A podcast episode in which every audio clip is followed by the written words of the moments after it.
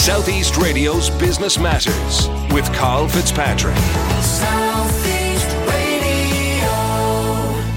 Well, in recent months, Ireland has welcomed thousands of migrants from the Ukraine as they flee the horrors of their war-torn country. Many refugees in Ireland are vastly experienced in their professions and can make a valuable contribution to Irish businesses. One organisation which is helping to promote this contribution is Purple Unicorn, and its founder, Dina Villapure, joins us now to tell us more. Dina, we'll be discussing Purple Unicorn and how it has helped displaced migrants and refugees to leverage their professional skills. But first, I'd like to gain an insight into your own background.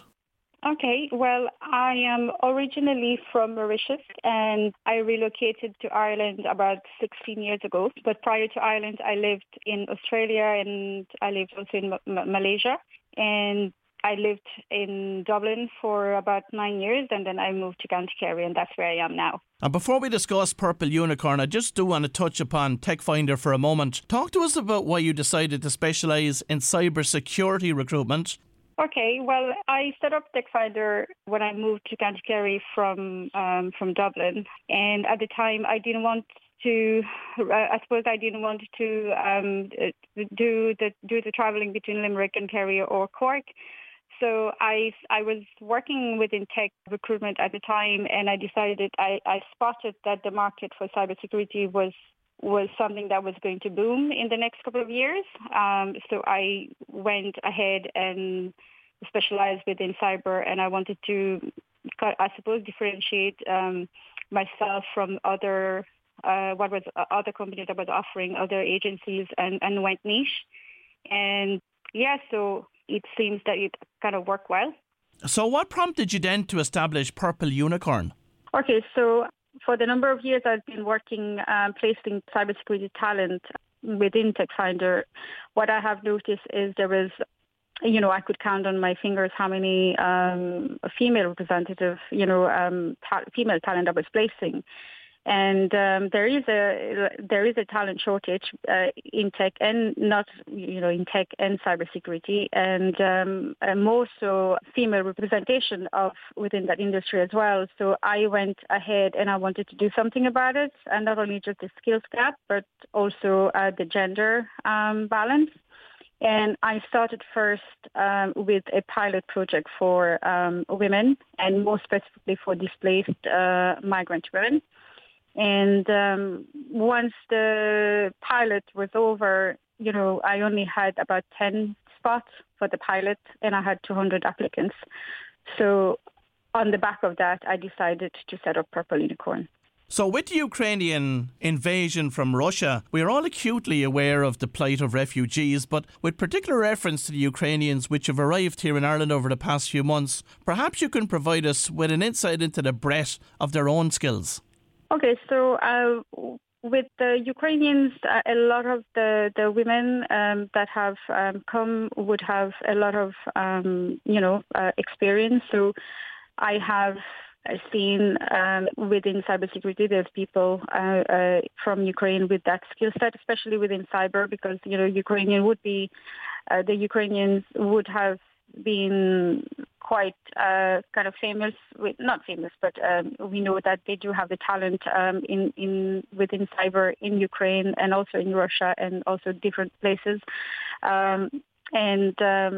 Within tech as well, a lot of companies would have outsourced prior to the invasion into Ukraine in technology. So if I'm talking in terms of tech talent, definitely there's a pool, a good number of pool of people within that spec there.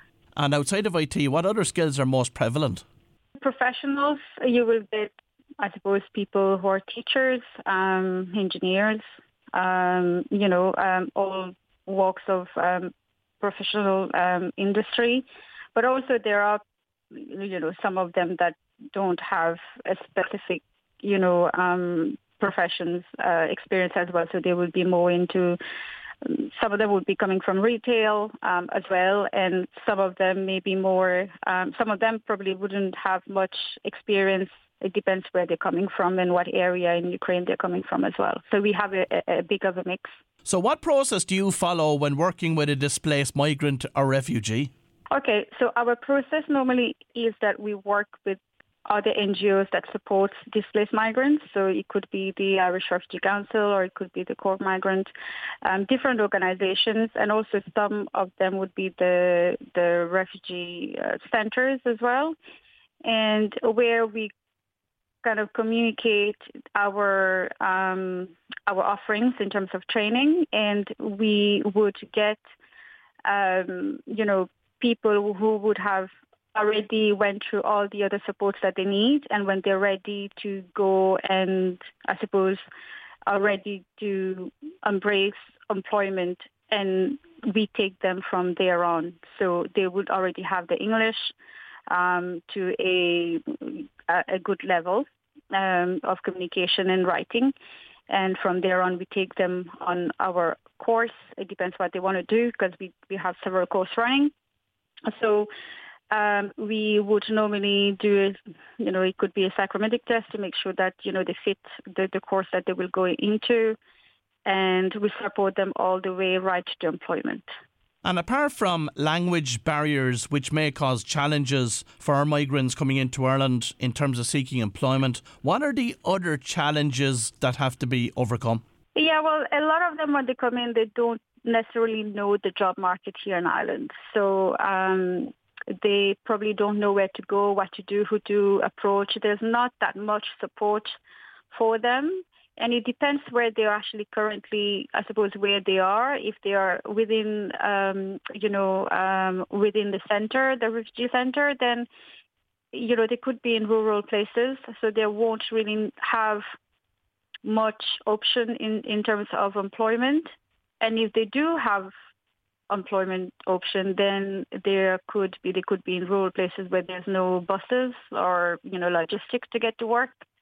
They could have issues with internet if it's remote working. So there's a lot of other issues that they come across. And so those would be barriers as well. And another barrier is even if they have very good experience and they are professional in their own right from coming here, but sometimes they are offered lower-end job rather than something that's equivalent to what they're coming with. So what type of training programs do you offer to migrants to provide them with the necessary skills for the Irish workplace? Okay, so we specialise in emerging tech. So they would be upskilling, reskilling within cybersecurity, AI, machine learning. We do data analytics, and also we are starting a tech support course in September. And what qualifications are on offer with those programmes? So those are programmes that are run by the industry. So we are IBM partner and also ServiceNow partners. So the programmes that we have would be from the, they are industry-led programmes. And a lot of the bootcamp that we run as well have mentorship, and they will be mentored as well by professionals within the industry from the tech companies that actually are partnered with us. And how receptive are Irish employers to recruiting displaced migrants and refugees? Okay, so now they're a little bit more open. I think when I started, it was a little bit slow. It depends, what companies they are and what they're doing, what industry they are in. But things are changing in the right way. I think the issue really is that they don't necessarily have the relevant information to in terms of the rights to work of displaced migrants. And I think that's where the issue is. Sometimes, they don't have the right information and maybe feel that it's a longer process when, or don't, they don't know where to start really. But yeah, things are moving in the right direction, I think. So do you want to take this opportunity to dispel any myths in relation to that area? Well, a lot of the time I get, they don't have the right to work in Ireland. Yes, they do. Anyone who is here, who legally entered Ireland, there's been changes done, and now they have to wait 6 months and then they get the right to work. Obviously, they'll need a letter from the employer, but yes, everyone who have got the right to work in Ireland, who have entered, legally into Ireland. That's good to know. And talk to us about some of your success stories over the years.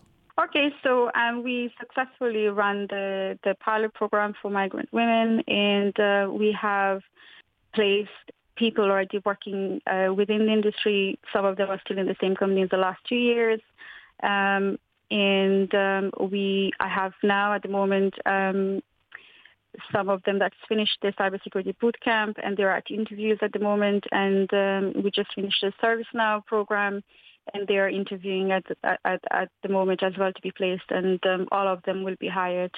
And finally, Dina, I'd like you to take this opportunity to outline to employers here in the southeast of Ireland why they should be more open-minded when it comes to employing refugees and migrants. I think I look at it as giving an opportunity to someone who really wants to make change, okay? Because I don't think a lot of the displaced migrants came here not because they decided, they just want to, it's not like coming on holidays or you decide you're just moving country. I mean, they did it because they had good reason for them to move.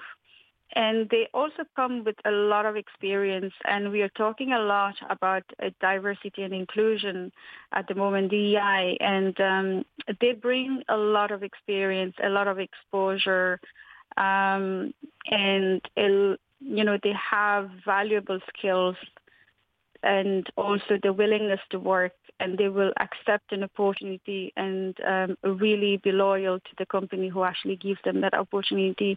Well, if you've just tuned in, that was Dina Villapure from Purple Unicorn, and I do hope that employers provide much-needed job opportunities to the displaced migrants in the coming months. Southeast Radio's Business Matters with Carl Fitzpatrick.